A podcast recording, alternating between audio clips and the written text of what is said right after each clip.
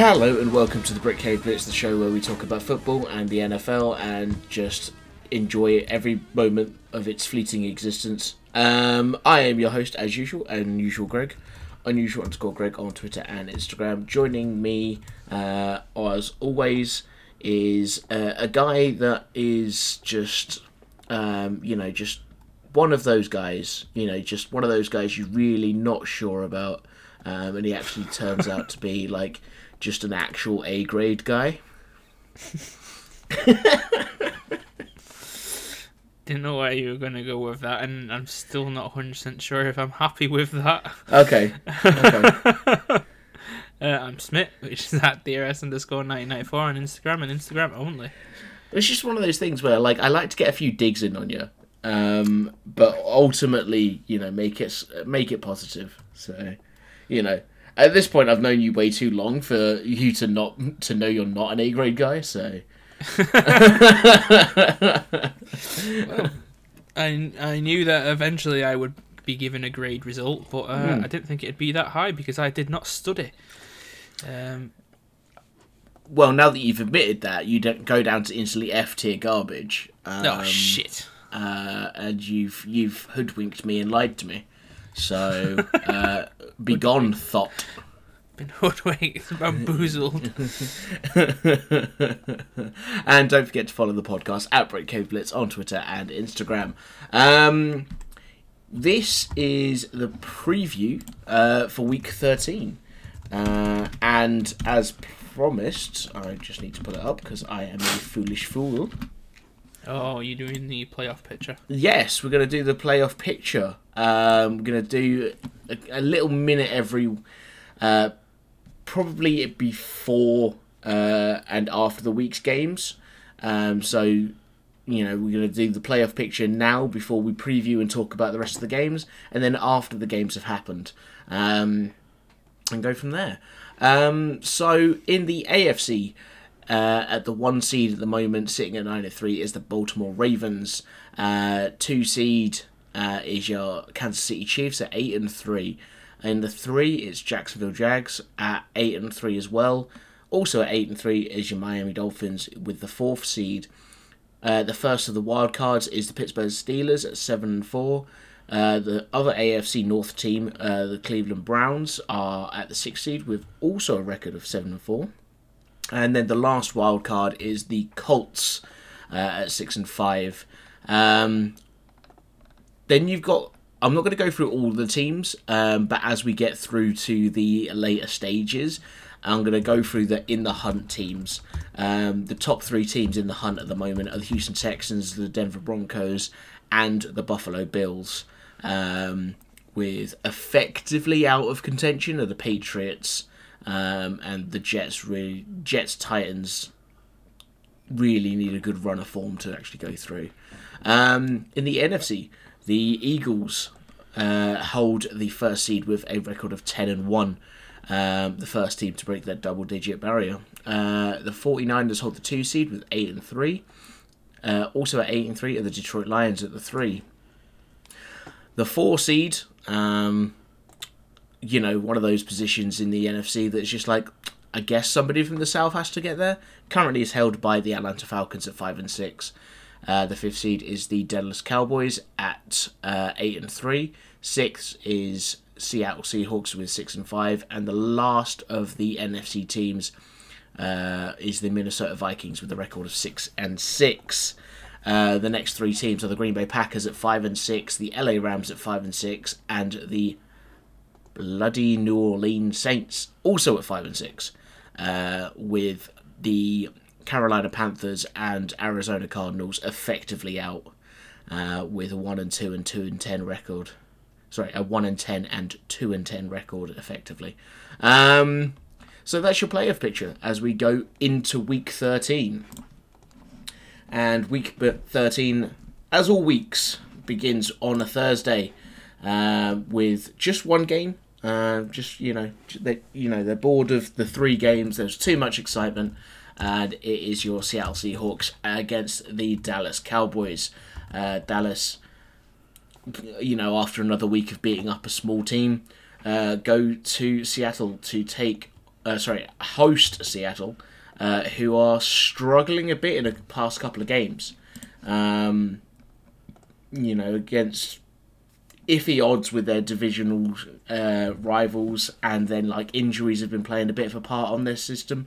So we just have to see how that goes. I've not seen Geno Smith on the injury report or anything like that. Smith, is Seattle a small enough team, record-wise, to be considered this a beat-up for the Cowboys, or is this going to be an actual competitive game that the Cowboys are going to lose? I don't think it'll be beat-up, but this heavily falls on what the Seahawks defense can do. Mm-hmm. The Seahawks defense from the start of the year could put up a fight, but there's been a few weeks recently where I'm like, what the fuck are you doing? Like, they've sort of turned into, you know, how we see the Chargers defense, where there's some names on there, but they're just letting too many things through. Yeah. And they're just being, run over. Dallas, obviously, with a really good pass game recently. I'm hoping that, the cornerbacks, the rookie cornerback Witherspoon and then Tariq Woolen from last year in the backfield can get in there and disrupt some plays. I think one of their biggest failures this year really has been the run game. Mm-hmm. We expected high things from Tony Pollard this season, and he's not really had a great season so far. Mm-hmm. I think there's literally been one or two games he's actually put out some good numbers. So I think it all falls on the pass game for them. And, it just needs Seattle to be switched on the day. Yeah. Defensively, I do think that they're going to lose this just because their offense relies way too much on deep balls. Okay. And their, completion rate for that is sometimes less than 50%, and that's against some teams with not great defenses. So a team with a good defense is going to be worse. Okay, so unless they change up their scheme, and especially with Kenneth Walker out still, or at least doubtful at the moment, mm-hmm. or questionable, it's hard to see them getting a true win out of this. Okay, so do you see Kenneth Walker as one of those guys that if they come back, they have more of a shot?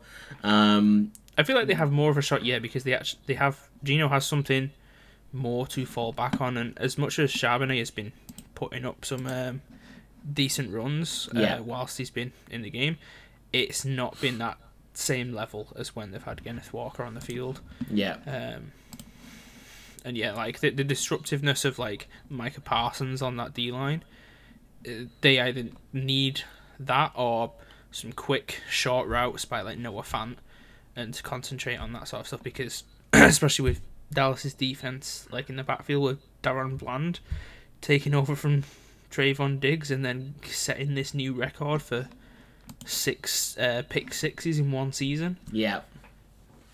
This looks like he's going to get a 7th if they just try and focus on the deep ball shots again.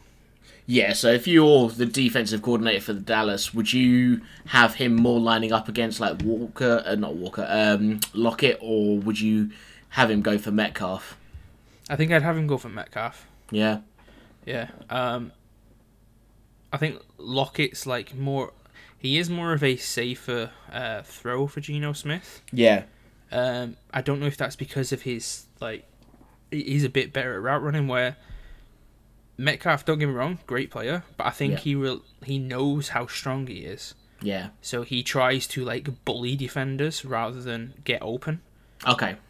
So instead of getting to open space where he can take the ball easily, sometimes I think he allows single coverage because he thinks, I can just knock this fucker out of the way and still get the ball. Okay. But if a defender's good, Bland has been showing that he's fucking good, he can just get in front and take it regardless. Yeah, absolutely. Absolutely. And that defense for the Dallas isn't exactly whole at the moment, so for him to be able to get as much as he's been getting is truly impressive. As I say, he's got more touchdowns than some teams. So that's it's more impressive. Touchdowns than entire wide receiver rooms for certain teams. Yeah. All right, fantastic. We're going to move on to the first of our Sunday window games. And we're going to begin with the LA Chargers as they go to New England to take on the Patriots. This is a game that I think is a get-right game for the Chargers. You know, they've had a slump in form. They've really been beating themselves at some sort of things, but the Patriots are the ultimate kind of, look, we can just take them. We can just take them. Because there's not really a lot going on defensively or offensively that would inspire a lot of, potential for either sides of the ball and Bill Belichick's status at the club. So I do not know where, you know, the future of this team lies. But I do know that the key matchups I'm thinking of are, you know, Keenan Allen on anyone. They're kind of Austin Eckler getting...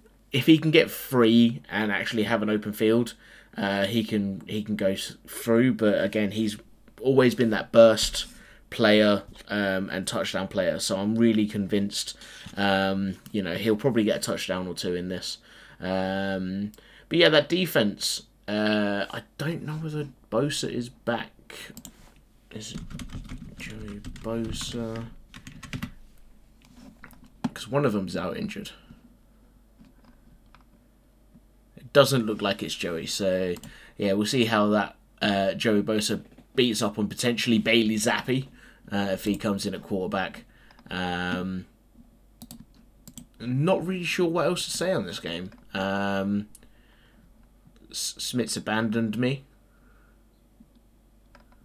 and yeah, I'm just just seeing how things go.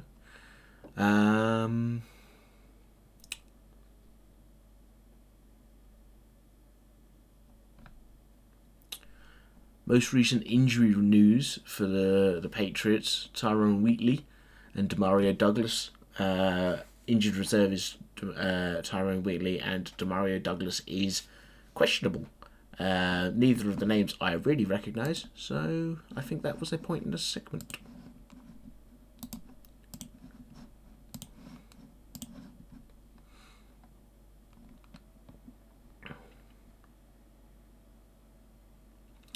Good news for the Chargers, though. Quinton Johnson is back. He's been practicing, so we'll see how he gets on. Oh, no, Joey Bosa is on injured reserve. I am not as foolish as I thought.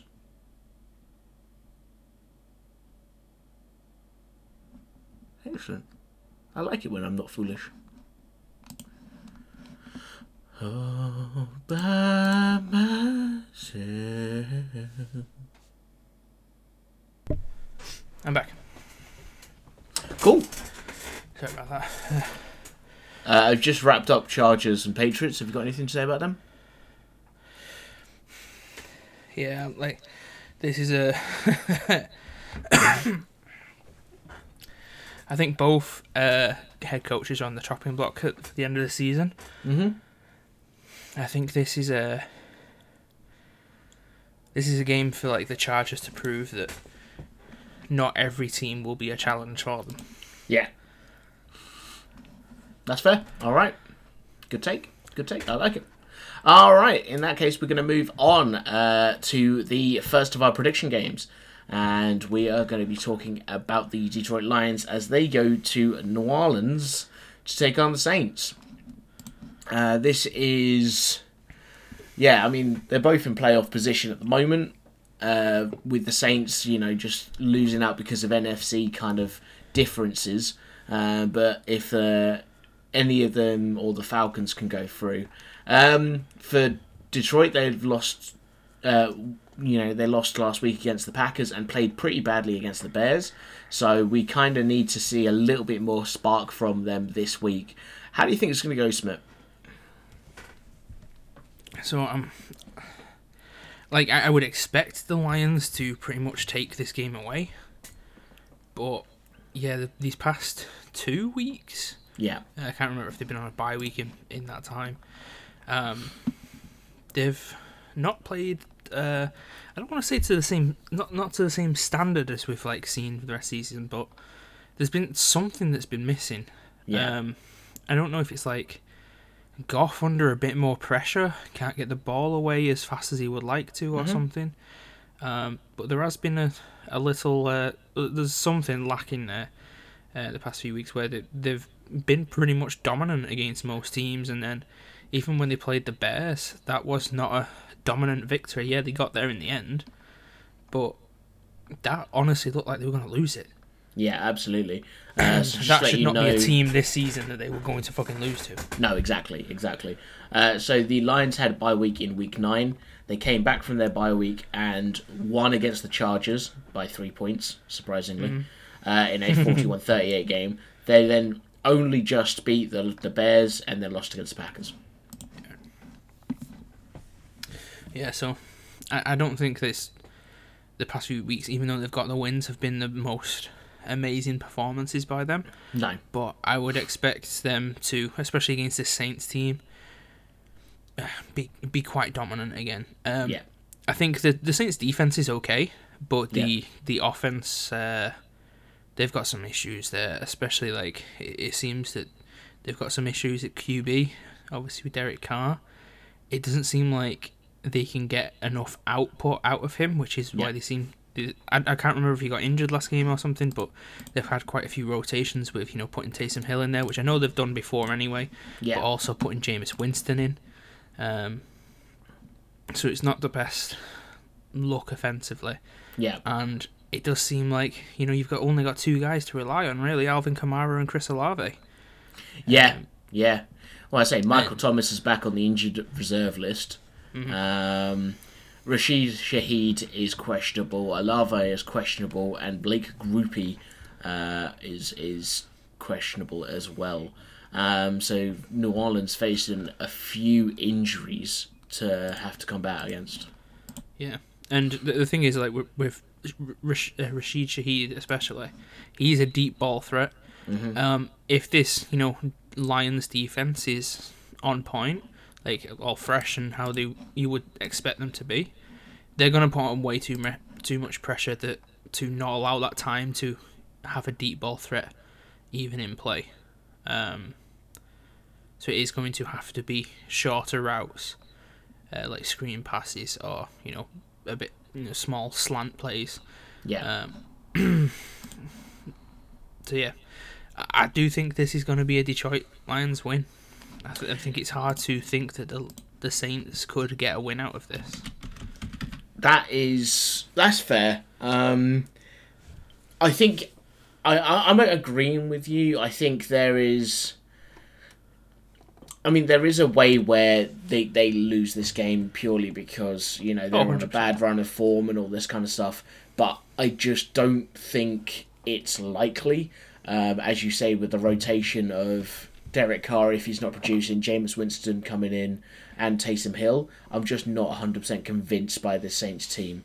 And I do question whether this is going to be, the end of Derek Carr's career, because he really needed to go to this Saints team and reignite that, get back to the exciting player he used to be. So I'm agreeing with you. I think it's a Lions win. Yeah.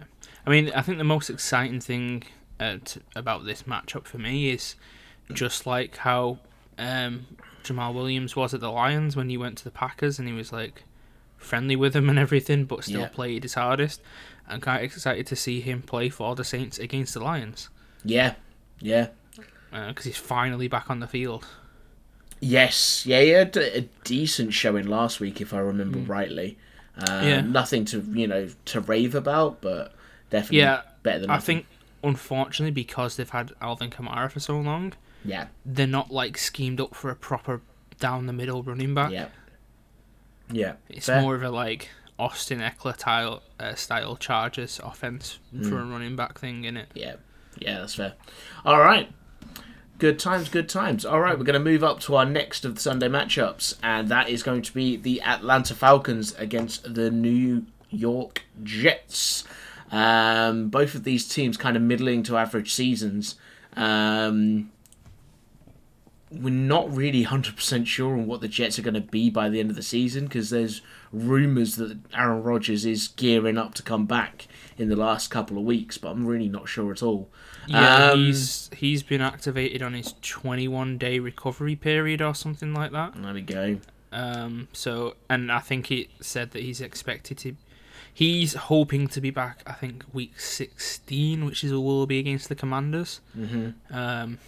So if anybody has any, Jets wide receivers, keep them on your fantasy teams just in case. Get Alan Lazard, get Randall Cobb. They're coming back. Yeah. The Packers boys are getting back together. Yeah, it's one of those ones where I'm not convinced by either team in this kind of matchup. The Falcons don't know how to use their core players. The Jets don't know how to actually have good quarterback play, and their defense is just not good at the moment. Just letting up too much points, in my opinion. But again, I'm just really not convinced by either team. It's a hard thing to look at, because obviously Atlanta are not being a passing team, mm-hmm. or at least not a good passing team. New York, I think, have good guys in the backfield, so if there were to be passes coming through, they can either pick them or shut them down quite easily. Yeah. Run game, Atlanta have just started kind of using Bijan properly, like last week, obviously. Yeah. A receiving and rushing touchdown. Obviously, receiving was a screen pass type thing, so it's technically a full run. It was just that design of play. I'm hoping that, if they use Bijan again like that, yeah, they can get a few more yards than they would be doing if they just try to have Ridder sit in the pocket and throw it out to people. Again, yeah, absolutely. Is it Ridder under center, or have they moved away from him again? As far as I'm aware, Heineke's still injured. Yeah, okay. I didn't know whether they maybe go to their second string or something like that. Yeah, I actually don't know who else is there at quarterback, because even the rookie that they drafted a few years ago, who was a backup, I think he started training to be a tight end instead. Oh, interesting. Who have they got? They've got somebody called Logan Woodside. There we go. His third string, and there's no questionable or anything by Heineke, so maybe he is back. Yeah. But Desmond Ridder's still down as first on that depth chart. Okay. So if they start using Bijan more correctly and they actually use their players correctly, I think I agree with you with Falcons taking it. But again, I think there's it's going to be a tough victory for whoever wins this either way. Yeah, and Falcons defense, especially D-line, isn't the best at putting pressure on. Mm-hmm. But this Jets O-line is the worst O-line in the NFL. So maybe this will be the week where they can actually put some decent pressure on whoever ends up being at quarterback. Potentially, you're right. This you actually nailed that. All right. Next, we're going to move on to the Arizona Cardinals as they go to Pittsburgh to take on the Steelers. And I think, even given, Kyler Murray coming back and a bit of more of a resurgence of hope in this team, I think that gets snuffed out here with the Steelers. That defense is just... It's just chef's kiss most of the time. They come out and they just play hard, and I think they're going to put the team under a lot of pressure. I think this will be a low-scoring affair because that Steelers offense just can't seem to scheme enough up to actually put points on the board on a consistent basis. But I do reckon this will be potentially a 17-10 win or something along that lines for the Steelers. Give me your take. That's been their thing this entire season. There's been a touchdown, or there's been one single type of score in the score line pretty much all season. Yeah. I'm hoping that they show us what they could they showed last week, where I think that was the first time on offense they'd put up 400 yards. Yeah. In 58 games. Yeah. It'd been that fucking long. Wow. Something ridiculous like that. So I'm hoping that because I don't see Arizona being that pressure team defensively. I think the backfield is quite decent at shutting down a lot of the plays or at least, you know, shutting down a offensive receiver straight away where they catch the ball. But one of the big things that Steelers have been progressing with this season is, you know, Warren in the run game. Yeah. Najee Harris actually had a decent output last week as well. Like, there's quite a few runs where even when he took the tackle, he carried on, you know, pushing those legs. Yeah. Getting a couple extra yards through it as well.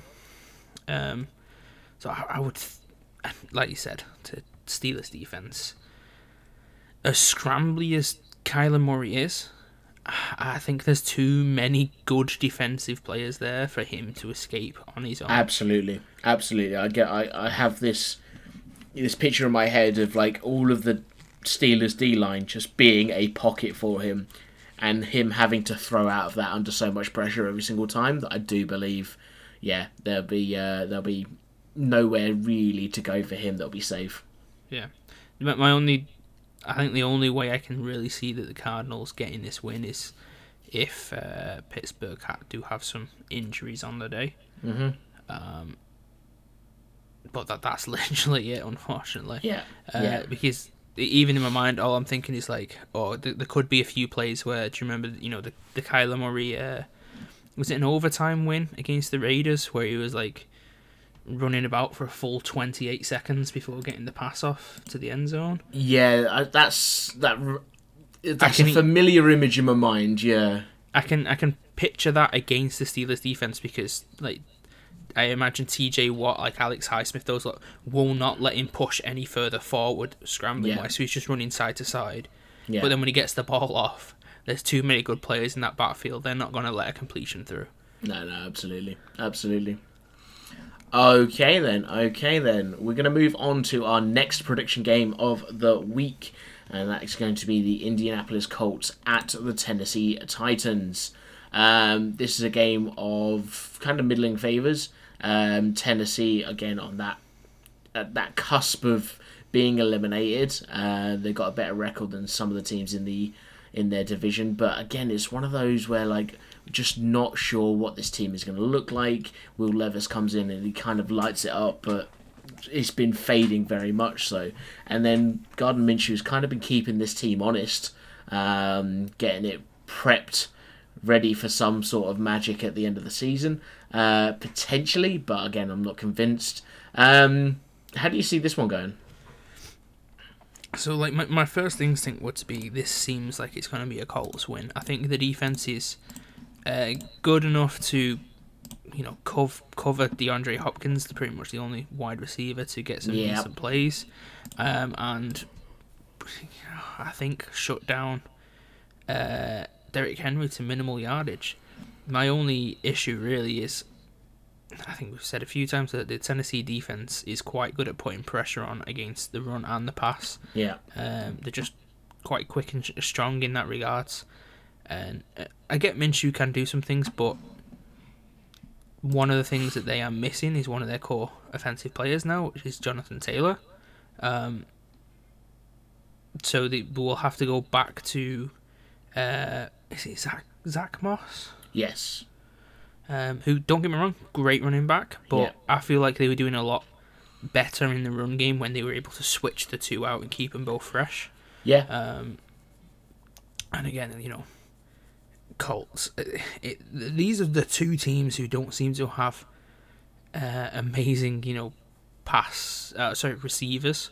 Mm-hmm. Like, I can pretty much name one from each side. You know, DeAndre Hopkins on the Titans, and then Michael Pittman Jr. on the Colts.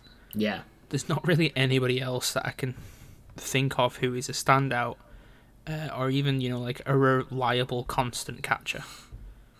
Yeah, I mean, the only name that screams out to me is like Juwan Winfrey, but he was let go from the Packers for not being that enough. Mo Ali Cox has been a consistent kind of thorn in some people's side, but again, he's not been amazing.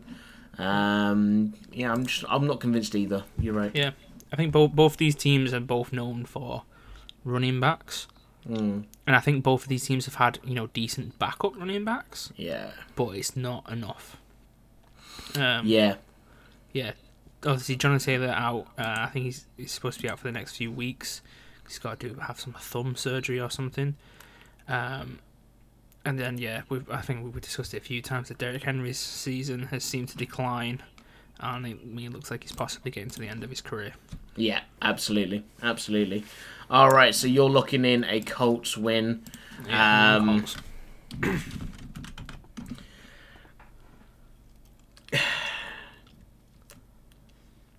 I don't want to pick the Colts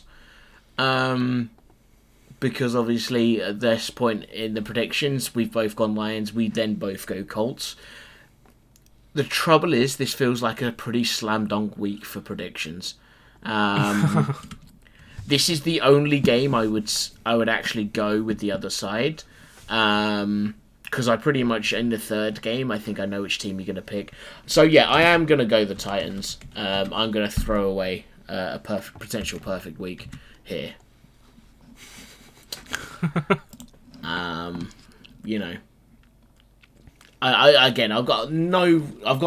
not convinced by the Titans winning this, but they've got to win some games sometimes. Yeah. And with Jonathan Taylor out, I think this is the opportunity for the Titans to take one up on the Colts. Do I think that it's going to be an amazing result? Absolutely fucking not.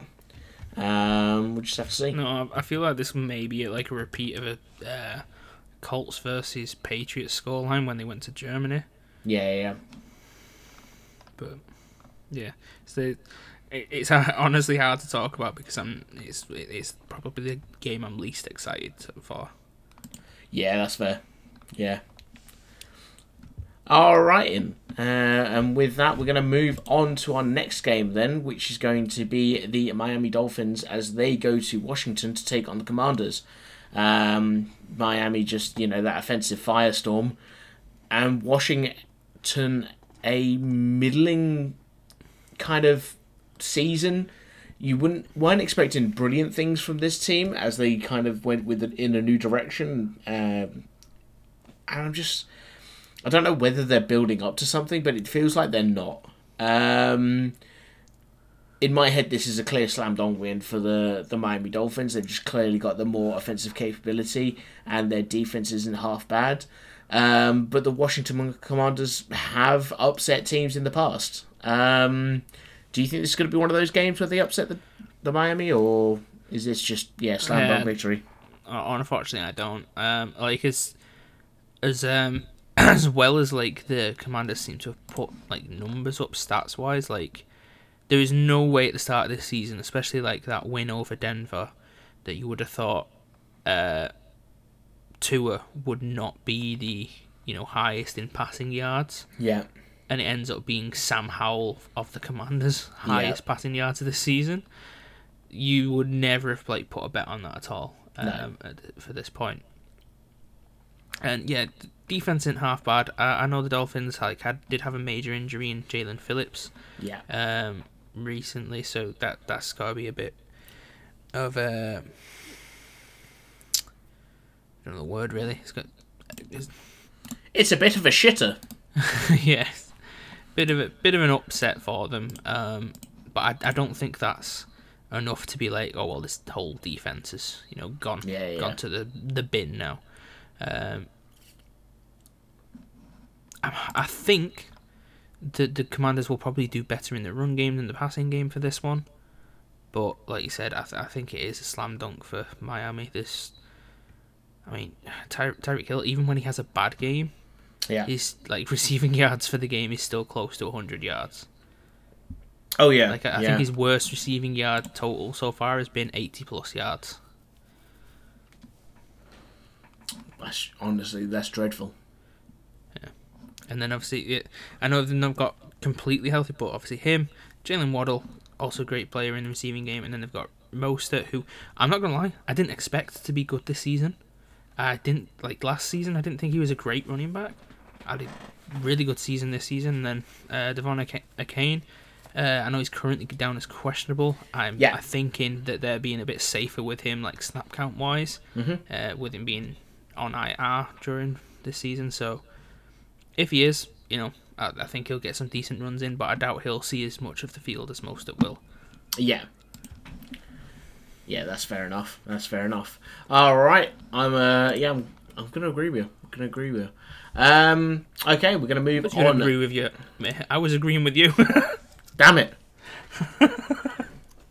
It's because I made such a good convincing argument. Yeah. Okay, we're going to move on to the last of our early window games as the Denver Broncos go to the Houston Texans. This is going to be an interesting game. Obviously, we've seen CJ Stroud of the Texans look pretty damn good, but Denver aren't dead yet. They just keep sticking in there, and honestly win games that I wouldn't have expected them to win.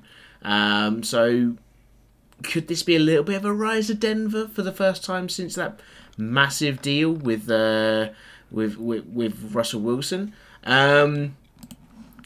I mean, them and the league leaders at the moment, they're the only teams with a 5-week win streak at the moment.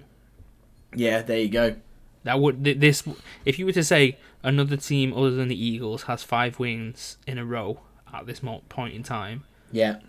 Guess which other team it was. You would not guess the Denver Broncos. No, I more than likely would have gone like the Ravens or the Dolphins or something like that. Yeah.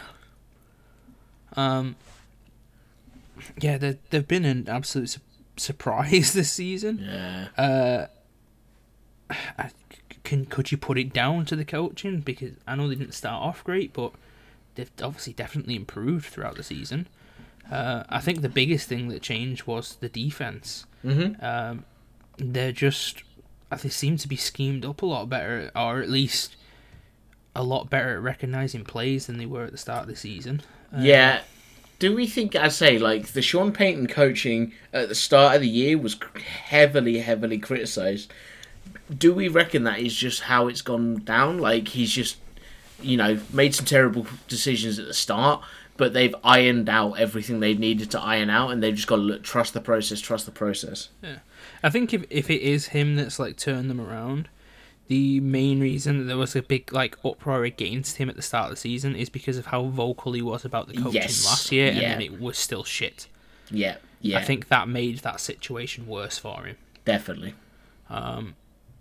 But yeah, surprising team. I think the way that the offense has been playing, I said before, I think Jerry Jeudy is down as this wide receiver 1, but he seems to be more of a misdirecting wide receiver, whilst Wilson connects to Cortland Sutton a lot more. Yeah. The run game has actually been decent, so he's obviously got a break and something to fall back on. And there's been a few. I wouldn't say trick plays, but designed QB runs that, because of how they've played this season, I don't think defenses expect that to happen. Yeah, yeah. So it throws them off, and they get a first down and more out of it most of the time. So I think, in all honesty, the way that they started off the season so shit has kind of benefited them. Yeah, that's fair. That's fair. For this game, we've got Tank Dell down as questionable, but they're optimistic he'll line up on Sunday. How big of an impact do we think that's going to be if he doesn't line up? I don't think it'd be too big of an impact, mm-hmm. because, we've seen before, because Tank Dell has had some games where he's been out, and CJ Stroud has still been able to work with who else he has on the field, Dalton Schultz's tight end. Yeah. Is it Noah Brown? Nico Collins. Oh, Noah Brown might be injured as well. Yeah. Yeah. But, obviously, when Tank Dell was healthy, we saw either those guys step up or CJ Stroud, helped them step up. Yeah, yeah. And fill that gap. I think they might be, with Tank Dell out and Noah Brown out, they might rely a bit more on the run game in Singletary and Pierce, but Singletary's been doing great as filling in that gap while Pierce has been injured. Yeah. I think Pierce still needs a few weeks on snap counts to get fully back. Yeah. But yeah, I think they've got a good thing going so far. The main thing that they sort of need or need to go well at the very least is their defense this match. Yeah. I know they've got some good guys in the backfield and good guys on the line, but it's just one of them. Like we said, Denver started out shit. So as they've progressed through the season, you can't always scheme up against them because they seem to be constantly changing and upgrading. Yeah. So it's I think on the day it's all about that defense being smart and recognizing as many players as they can. That's completely fair. Completely fair. Okay, push you for a winner of this game. I'm really hoping it's Houston. Yeah. I'm gonna stick with it. Houston, especially got technically home field advantage as well, and if they are going to come close to losing, if it's going to be a tight game, I think it's going to be those tight games that they played before, like against the Bengals, where they've put up that final drive and came out with a win. That's fair. I like that. I like that a lot. Alrighty then. In that case, we are going to move on to our final game for predictions and the first game of the late window. It's going to be the Carolina Panthers at the Tampa Bay Buccaneers. And I guess this is one of those weeks where we just had to pick teams because there is no way this is a competitive enough game to actually be picked as a highlight for this week. At the start of the season, we didn't think that this team would be that competitive with Baker Mayfield at QB, and I don't think either of us would say that we expected this to happen. No, I didn't expect. I didn't expect the Bucs. Again, we're saying the Bucs are good sort of thing. They're still a 4-7 team at the moment, and I didn't expect the Panthers to be this bad. I expected them to be a 2-3 win team. At this stage of the season, but the trouble is you've got just ingrained talent at the Buccaneers team. I think that if they just cooperate a bit better, they could potentially have dominated the thing. And I say very early on, I switched my opinion and had them actually winning the South. I thought that was going to happen as well. Yeah. So we're just going to have to see how these two games go into the last stretch. Sort of thing. I think too much needs to happen for Carolina to actually become a competitive team. But yeah, we'll just have to see how it goes. Obviously, this will have huge playoff implications because of they're both being in the NFC South. But yeah, I think we can pretty safely say that the Buccaneers are going to win. I don't think there's enough injuries. Potential for the Buccaneers to actually be, questionable to win this game, even with, a good amount of their defensive line guys questionable for the week. Yeah, I think after, the Panthers' first win, if they would have, with them losing after that, I think if they would have put up more of a fight and the games would have been closer, we might see this a bit differently because Tampa Bay aren't the greatest team. They need things to work out and connect properly, and still seem to be building on that. Yeah, I would think that if Carolina had put up a fight in previous games, and obviously especially against when they played the Cowboys, if they put up a decent fight, then we would be speaking about there is a possibility they could win this, but because of how things have gone. Yeah, I think it's hard. There's no way to really pick the Carolina Panthers for this one. No, there really isn't. That being said, I'm going to pick them. I think, one, I've got enough of a scoreline gap to be just in case. What? And let's see if this... this Carolina curse comes back and haunts you. The Carolina curse is broken. We don't need to talk about it anymore. I know it's broken, but I want to see it happen again.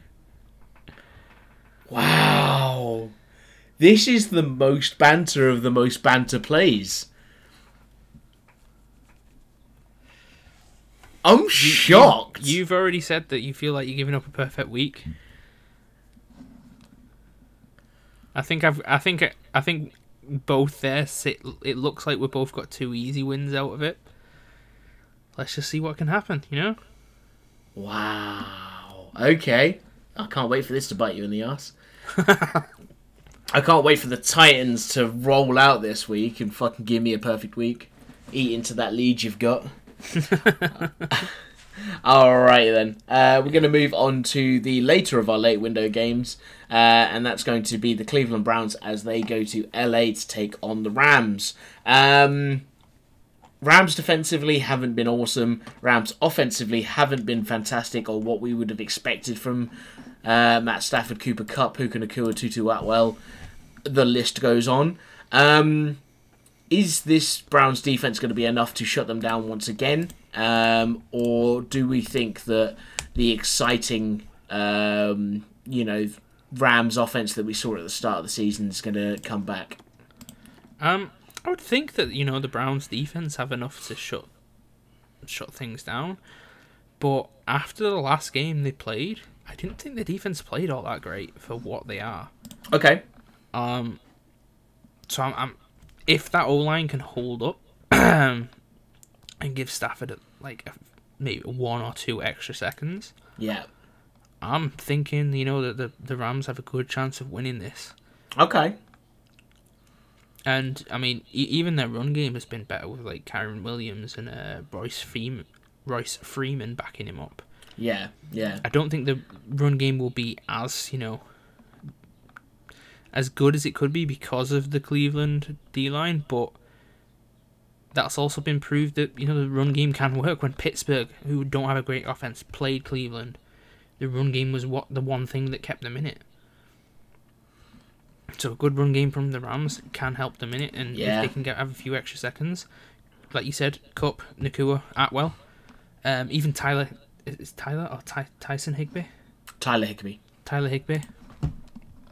He's been, I think from the start of the season, I'd mentioned him for the first few games. He was a really reliable receiver. Yeah. Especially in the short routes.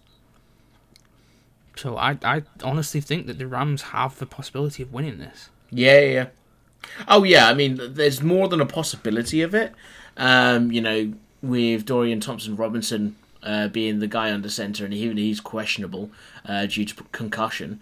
But I just think, I completely agree with you. I think the defence really got rolled over by the Broncos last week, and I'm just not convinced that they're one of those teams anymore that without a complementary offense can do as much as they need to. So if I was the Browns, I would be hoping that I could have just a simple good offense just to give my defense enough time to recover and actually get back in the game. Yeah, their lack of run game has really hindered them this season. Yeah, definitely. That early Chubb going on to injured reserve really... Was it Chubb that went on injured reserve early? Yeah. Because they released Kareem Hunt. Yeah. And then picked Chubb him back up.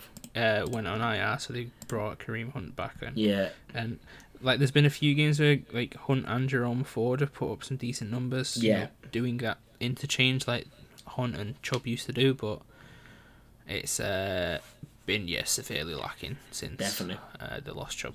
Yeah. Absolutely. All right. Name of your sex tape.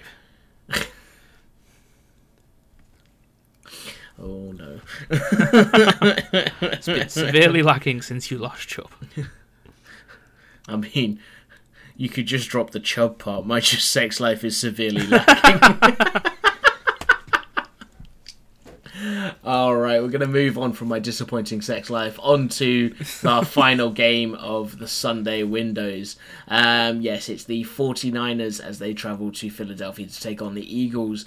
49ers with that kind of resurgent season coming back, from 3 losses. They're coming back from a disappointing sort of spell and just getting back to good old-fashioned 49ers football, which is dominate on both fronts of the ball even. Whereas Philadelphia are just a powerhouse team at the moment. I don't know that there's a lot that can be done to stop them. Is that 49ers defense going to be the one to stop the tush push? Possibly.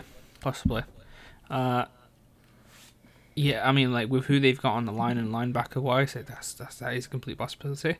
I see this as a bigger revenge game than the Eagles versus Chiefs because of the Eagles knocking them out last year, and there was so much talk of, oh, well, you know, if Purdy didn't go out, we would have won that game and all. Like, yeah. There was so much of like, oh, if this would happen, this would happen, this wouldn't happen, like, all that. So this is their week to prove that, like, you know, when we're on top form, we can roll over even the best team in the league. Yeah, yeah. But yeah, like you said, Eagles have been doing great so far. I think they had an injury last game defensively. Mm-hmm. Might, you know, hinder them a little bit, but they have such a good, especially like line and linebacker room with second string guys and everything. They're powerful. I think this is going to rely on the backfield for the Eagles, which I think can be hit and miss some weeks.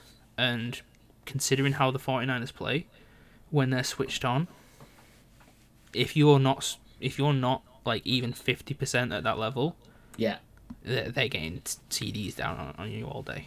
That's fair.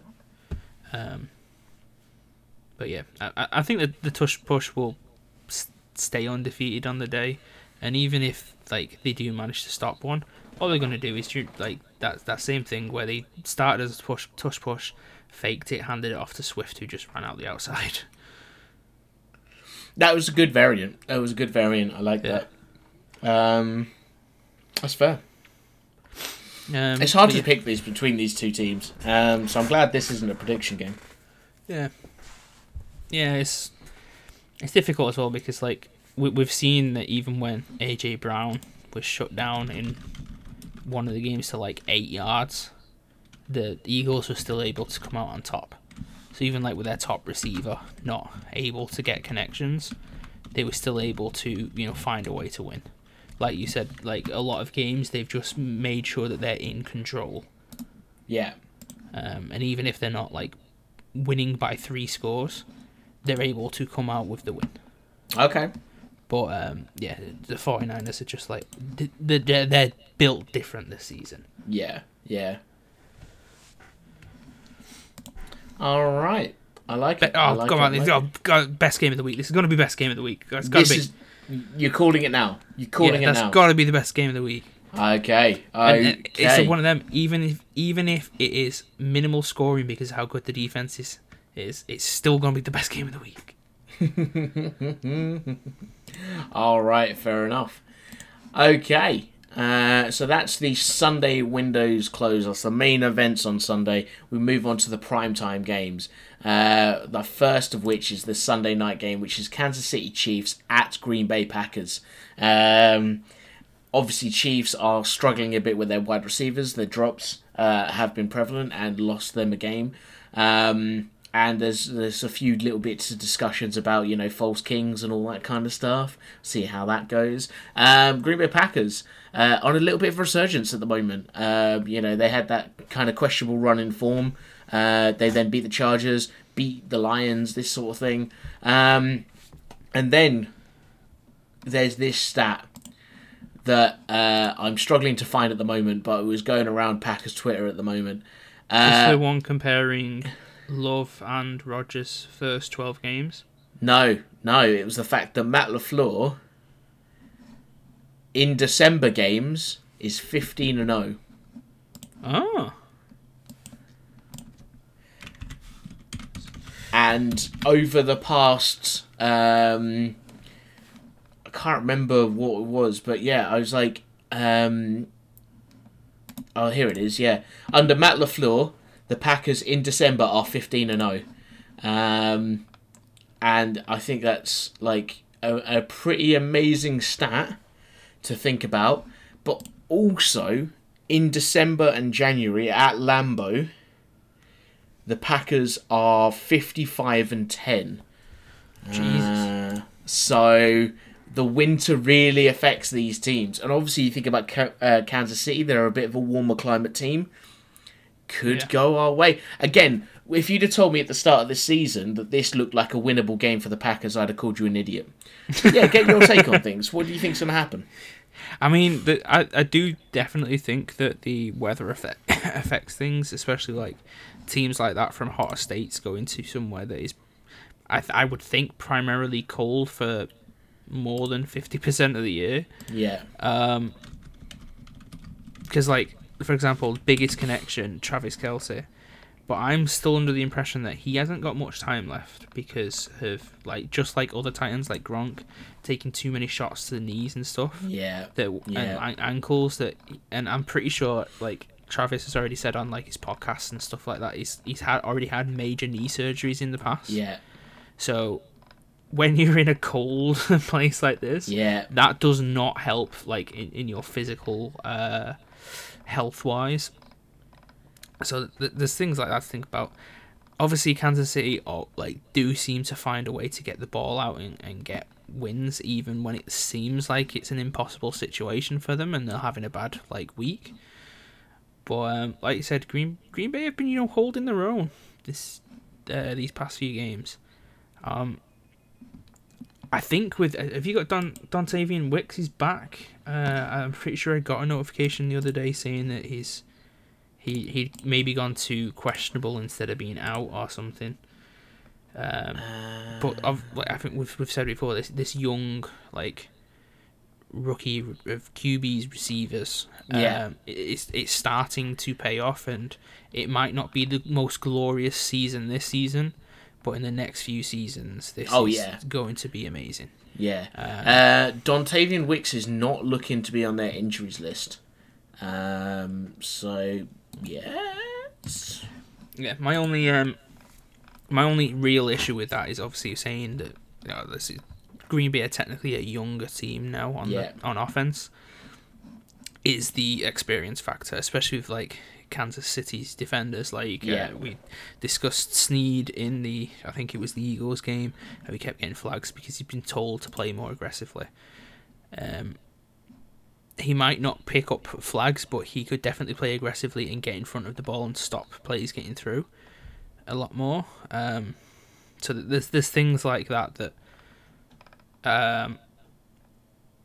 could hinder Green Bay just because their players themselves don't have the as much experience and veterancy on offense to the Chiefs do. But like you said, LaFleur, great coach. I'm sure if anybody can find a way to win this, it would be him. Anything else you want to say about this? Not really. I mean, as I say, like, I'm quietly optimistic. I think there's definite factors that can play into a Packers win, and as I say, we talked about it at the start of the podcast. The Packers are the next up to go into the playoff sort of thing. So all really they've got to do is just not lose too many games. And I was talking to a couple of people at work today, and I said, look, even if the Packers lose against the Kansas City Chiefs, you look at their last few games: Panthers, Bucks, Vikings, Bears. All of those are completely winnable games. Giants. The Giants absolutely. I missed the Giants. I knew I was missing one easy team. So those games are completely winnable games. Yeah. I'd say the next six games, I feel minimum it's 4-2. Yeah, yeah. If at 4-2, we're 9-8. That might be good enough to get a playoff spot.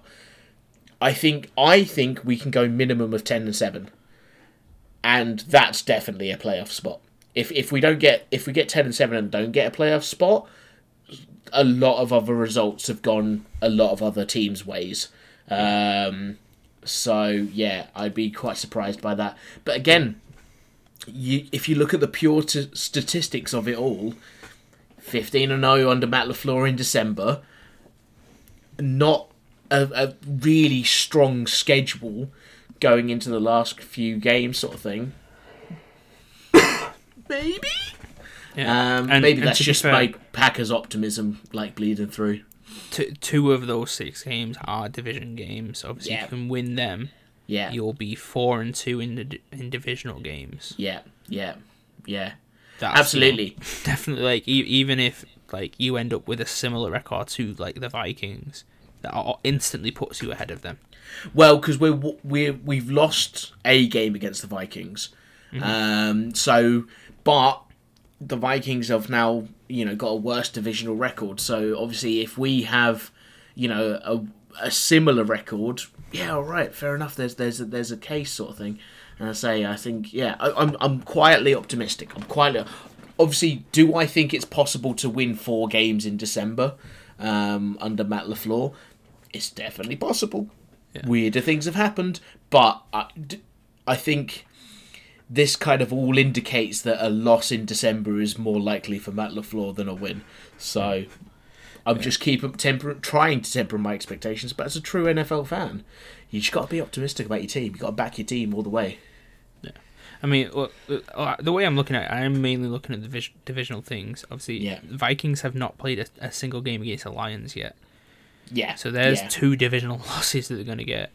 And even one of the losses that they already took divisionally was against the Bears, who did not score a touchdown and still won. Yeah. So if you can beat them, that's easily second place, regardless of how your record stands towards them. I absolutely agree with you. But the trouble is the Vikings' dip in form has been astronomical. Let's not forget that they're going to get some players back soon. True. And Jefferson's coming back. Let's also not forget the Vikings' first loss with Josh Dobbs on the team was against the Packers. So I'm not ready to write the Vikings off yet. First win on the team? Yeah, first win on the team, because he came over from the Cardinals, and then that game, Cousins went out. Yeah. No, it's just because you said first loss, and then... Did I say first loss? Oh. Yeah. So sorry, I was talking from a Packers perspective. Yeah, that's fine. Yeah. The only thing, obviously, I'll quickly rattle off, because I've just found a thing of first 12 NFL starts, and it's comparing Love, Rodgers, and Favre. Yep. So record-wise, both Love and Rodgers by first 12 NFL starts, both 5-7. Favre was 8-4, so he did a bit better when he started, but that's it. Rating-wise, 85.9 for Love, 91.2 for Rodgers, 89.5 for Favre. Interceptions, 11 for Love, 10 for Rodgers, 9 for Favre. Passing TDs, 20 for Love, 20 for Rodgers, 16 for Favre. And then passing yards, 3,033 for Love, 3,085 for Rodgers, and 2,833 for Favre. So he's already looking like the type of quarterback that you've had for many years and have been, a contender most seasons whilst having a quarterback like that. And this is the thing. If we look at the stats of the situation, again, purely based on stats, I believe, if I'm correct, I can't remember if I am or not, I'm going to look this up later. Each one of those guys you've just talked about, Favre and Rodgers, 2 years after they started, went to the Super Bowl and won it. So I'm not saying they're going to be a contender this year. I'm not even going to say they're going to be a contender next year. But 2025 season, watch out. And with that, we're going to move on to our final game of the week. It's the Monday night game as the Cincinnati Bengals go to the Jacksonville Jaguars. This is a very banged-up Cincinnati team, and they have really not been as active as you'd want a team that's just lost a couple of players to kind of bolster the next one up sort of thing. And they're playing a Jags team that is on a roll at the moment. The Jags are looking like the Jags we expected them to be as they're coming through and, just winning games, putting things to bed. So I think this is a very unfortunate matchup for the Bengals as they come into this and where they would have expected their season to be. Smith, tell me what you think. This is just looking like a Jacksonville win. Unfortunately, just due to injury issues with the Bengals, because as we saw last week, when the Bengals defense want to, they can put pressure on, And if you're putting pressure on, as much as Jamar Chase can be open, if that ball can't make it to you, it doesn't matter if you're open. Yep, completely. It's really 2-3 weeks ago, this would have been a massive matchup. People would have been talking about this as one of the games of the week sort of thing, as these two teams kind of, Bengals were starting their rise in a very tough division, and Jags were, looking like they started off their season a bit shaky and then just got stronger and stronger. So this could have been like a really make or break game for the season. But as I say, due to that Joe Burrow injury, I do think, this does look like an easy Jags win. Yeah. It's hard to dispute, unfortunately. Yeah. Like we said last season, and the season before, the Bengals, when they had injuries, they had guys that were able to step on up and fill those roles and still be a great team. They've not done that this season. No, they've had injuries. You can tell they've got fucking injuries. Yeah, definitely. All right. But yeah, I don't know how this can, especially with Jacksonville being at home. I don't know how you can think that the Bengals are going to win this, unfortunately. Yeah. All right, fantastic. And that's our week in games. Obviously, the teams on bye this week. The Baltimore Ravens. I forgot what team Baltimore was at the moment. The Buffalo Bills, the Chicago Bears, the Las Vegas Raiders, Minnesota Vikings, and New York Giants. Those are all the teams on bye. We sometimes forget to talk about them. Out of those, just quickly on those two teams, who do you think needs the bye week more? Ooh, I think Buffalo. I was then looking at Buffalo. They have had, a very big dip in form from what we'd have expected. And they need to kind of build themselves back up. I think the Ravens are coming in quite strong. Bears, no idea what their season's going to be like. Vikings had an idea of what their season's going to be like. Then Josh Dobbs comes in. And they're like, okay, not much has changed. And then there's that recent dip in form. Vegas are all over the place, and Giants are all right off. So, I think Buffalo is the shout there. Buffalo need this week to look at who they've got ahead of them and really dig down into the plays and watching tape and everything, so they can be on form, at recognizing things on the field in the moment. Yeah. Whereas Baltimore, I think the main reason they need this bye week is they've had a few knocks. I know there's been a few players that have gone out, obviously, I forgot his fucking name, the running back who went out right at the start of the season. I know he's not coming back, but Mark Andrews obviously went out a couple of games ago. His was an ankle injury. I think he's hoping, he apparently had a look at his ankle and it came back better than expected, so I think he's hoping to be back right at the end of the season, and more than likely playoffs. So, and then, a few wide receivers like OBJ has took a few knocks. Not been completely out, but that took a few knocks. So I think this rest will do this team some good.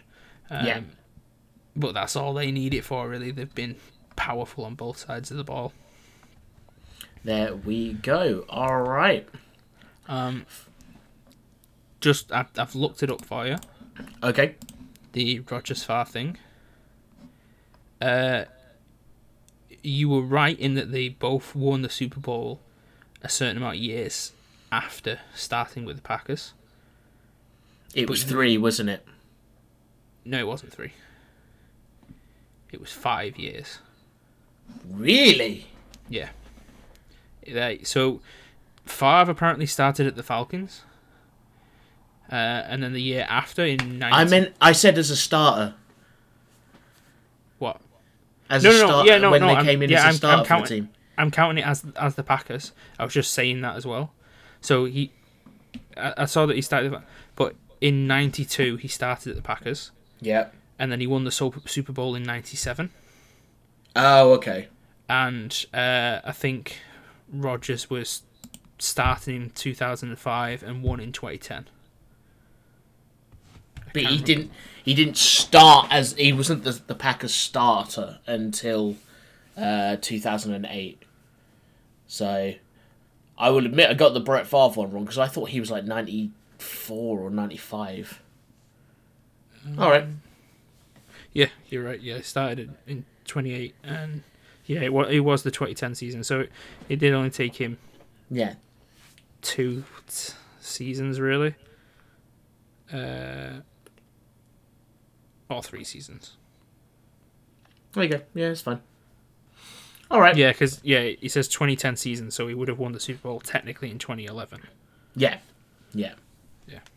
Yeah. All right. I'll be wrong. I'm happily wrong. No, I thought it was quite good that you remember that they had an equal amount of years out of the Packers before winning the Super Bowl. Yeah. I did kind of forget though that Favre was still there while Rodgers was there. Yeah. Well, this is the thing that Rodgers had a rough transition as the Packers starter because he came in, Favre fucking hated him apparently. And then he spent 3 years behind Favre, whereas Rodgers was like determined to break that chain. But Love has spent the same amount of time behind Rodgers as Rodgers spent behind Favre. Yeah. So that was like, okay. Math is math in here. But yeah, I genuinely thought... my memory must be dog shit at the moment then, because I genuinely thought Brett Favre started in 92 and then won the 1994 Super Bowl. But yeah, oh well. There we go. Okay, well, that's been another episode of the Britcave Blitz. Thank you so much, dear listener, for joining us. Smith, what have we got to look forward to this week?